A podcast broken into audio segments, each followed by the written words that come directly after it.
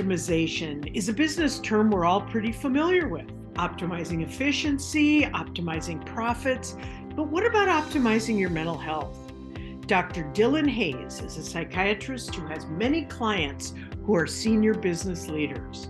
Dr. Hayes says many of them wrestle with difficult leadership decisions, and often the decision making process is not, shall we say, optimal very very infrequently if, if ever do we do we sit and ruminate for days and days on an intractable problem and have an aha moment. Oh there it is.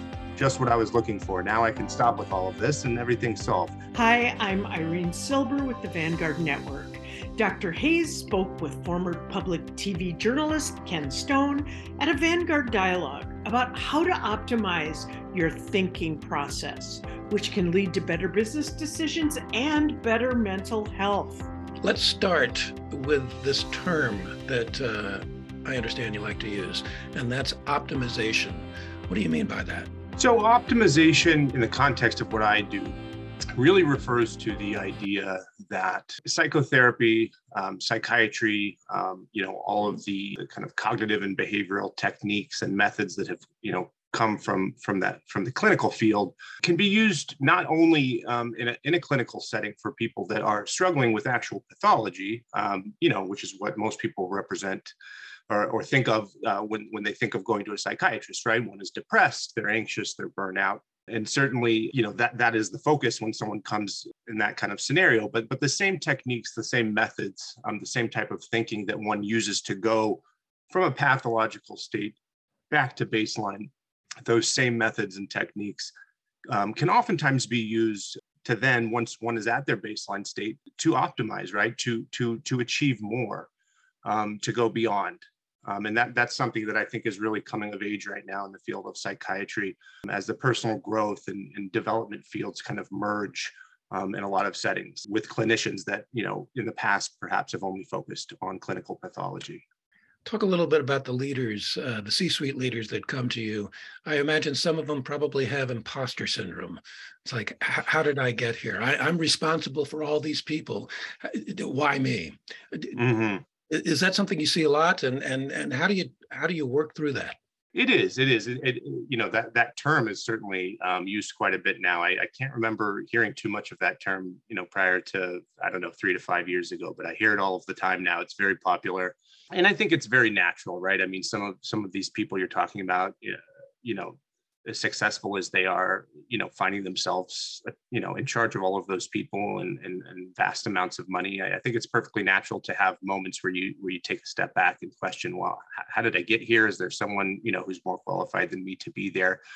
And typically, you know, with with that type of thinking, it's it's really helpful, at least initially, to get into what is used often in, in, in cognitive behavioral therapy, right? Which is to eh, eh, really truly examine one's thoughts and the content of one's thoughts because because what is what, what is often found is that you know a lot of our reflexive thoughts especially those that are driven by emotion in times of high pressure and high stress are extraordinarily distorted um, they, they, they're presented to us in our own internal narrative as as facts, kind of like rock hard, you know, rock solid facts, as as one would expect to find in, in physics, physics and chemistry, right? But of course, they're not. They're they're extremely distorted. Oftentimes, people fall into the same types of distortions where they become prone to all or nothing thinking, or what we call the fortune teller prophecy, uh, you know, where, where one t- begins to tell themselves over and over again, uh, you know, I, I shouldn't be here. Why am I here? I'm never going. It's never going to work out. I'm going to fail. Right? Again, things that are that are most often than not um, unlikely, at least in the near term, but but are, are presented as as facts, really uh, indisputable facts. And and once those are, are, brought out into the open, once you shine a light uh, into those dark corners of the mind um, and examine them rationally, uh, they often don't add up and, and that that can that in itself as simple as, as it sounds can be an extremely powerful process. Talk a little bit about burnout which i have to think that many executives um, face uh, particularly over the past few years which have been difficult for all the reasons we know. Yeah. Yeah so burnout's a burnout's a big topic. It's an important topic for me. Um, it's something that i started to work on while i was you know still in, in training in my postgraduate training um, you know, I think the biggest thing with burnout uh, for, for me personally is, is moving beyond the topic of exhaustion, right? Because most people, when they think of burnout, um, usually stop there because that that is that is the easiest to, to, to, put together, so to speak. It makes the most sense. You work too hard, too many hours, you get burnout, you're exhausted, and and that certainly is an important component of burnout. But I think that they, you know, there are two there there there are other dimensions to burnout, and and and what come to mind first and foremost uh, are are this idea of cynicism right? Uh, the, the kind of resentment that can build over time when one feels um, as though they're not getting credit for what they're doing adequately, or they're, they're not they're not deriving uh, adequate benefit from from the amount of time that they're putting in or the work that they're doing. I you know essentially that the contract is not fair, the terms are not adding up. Crucially, one of the most important things one can do to to think about such topics effectively is to have the conversation outside of your own head right? So m- many people have these conversations with themselves all day long right? Their, their internal narrative um, for all of us the internal narrative is our constant companion right? Our, our greatest friend and our greatest enemy um, at the same time right and and unfortunately as as i alluded to earlier extremely prone to distorted distorted narratives extremely prone to exaggeration to hyperbole right so so first and foremost um, in order to to analyze these issues objectively and rationally, there needs to be a little bit of space um, between the thinker and the thoughts, right? And so, just right off the bat, bringing those thoughts out, outside of one's mind into an open discussion with with a third party is really the first and probably most important step to making sense of those organizing those thoughts and, and then and then creating an action plan talk about the importance of modeling. Any number of times you'll hear an executive say, Oh, we have uh, mental health uh, services for you. You know, I want my team to be healthy. But they would never admit to the team that they've actually sought those services, that they actually go to therapy.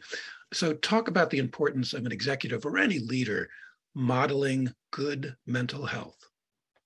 Yeah, I mean, absolutely. It goes back to the old adage, right? Actions speak louder than words, um, and I, I, think it is important. And, and and you know, ironically, I think a lot of those same executives uh, would probably be very open about the fact that they may work with an executive coach, a performance coach, uh, various consultants of sorts, right? The idea that you would that you would lean on an expert um, in an area where you are not an expert uh, in order to optimize, right, you, you, your own chances for success for reaching your potential makes perfect sense in all of these other areas. And I, I think I think that at this stage, you know, in the in the kind of development, you know, of our field, like I said, you know, kind of the merging of personal growth and development, self help, if you want to call it that, with clinical therapy I, I, think that those barriers are dissolving, and I think that um, I, I, think it can absolutely be very powerful. You know, for for a leader to to lead by example in that area, uh, if, if it's relevant, if it's applicable. Uh, what's the one takeaway you want people to have in terms of managing or leading their teams? Think think in terms of incentives, right? I think that I think that when when you're leading people and you're leading teams and you're not getting the results that you want, um, very rarely is it due to the fact that the team that you have, the people that you're leading, are not capable of working hard enough. Oftentimes, and this goes back to burnout, right? Oftentimes, that is a sign that there's an underlying issue, uh, in my opinion, with the with a systems issue, um, with how incentives are structured, with how the employee, the employee, the team perceives their work, with how they perceive uh, the future uh, achievements and re- rewards that will result from their work.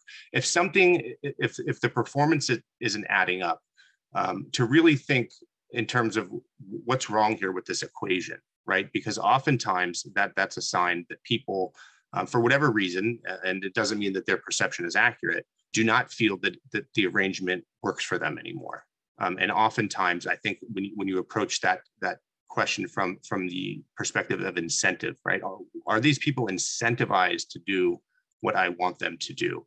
Um, if they're not doing what i want them to do why not? Like do, do they not feel they're being compensated fairly? Do they not feel they're being recognized? Do they feel that the work is meaningless and that even if they do a great job who cares right? I mean that's another huge component of burnout um, right that leads to the cynicism. Like this idea that i'm working nonstop all day long on work that is meaningless, right? Meaning that nobody appreciates it, nobody really cares. This this project was dreamt up in some kind of right corporate war room, completely detached from the real world, uh, and and those those are the ultimate consequences, I think, in, in those scenarios For the C suite leader, what's the one takeaway that you want them to take uh, from this conversation?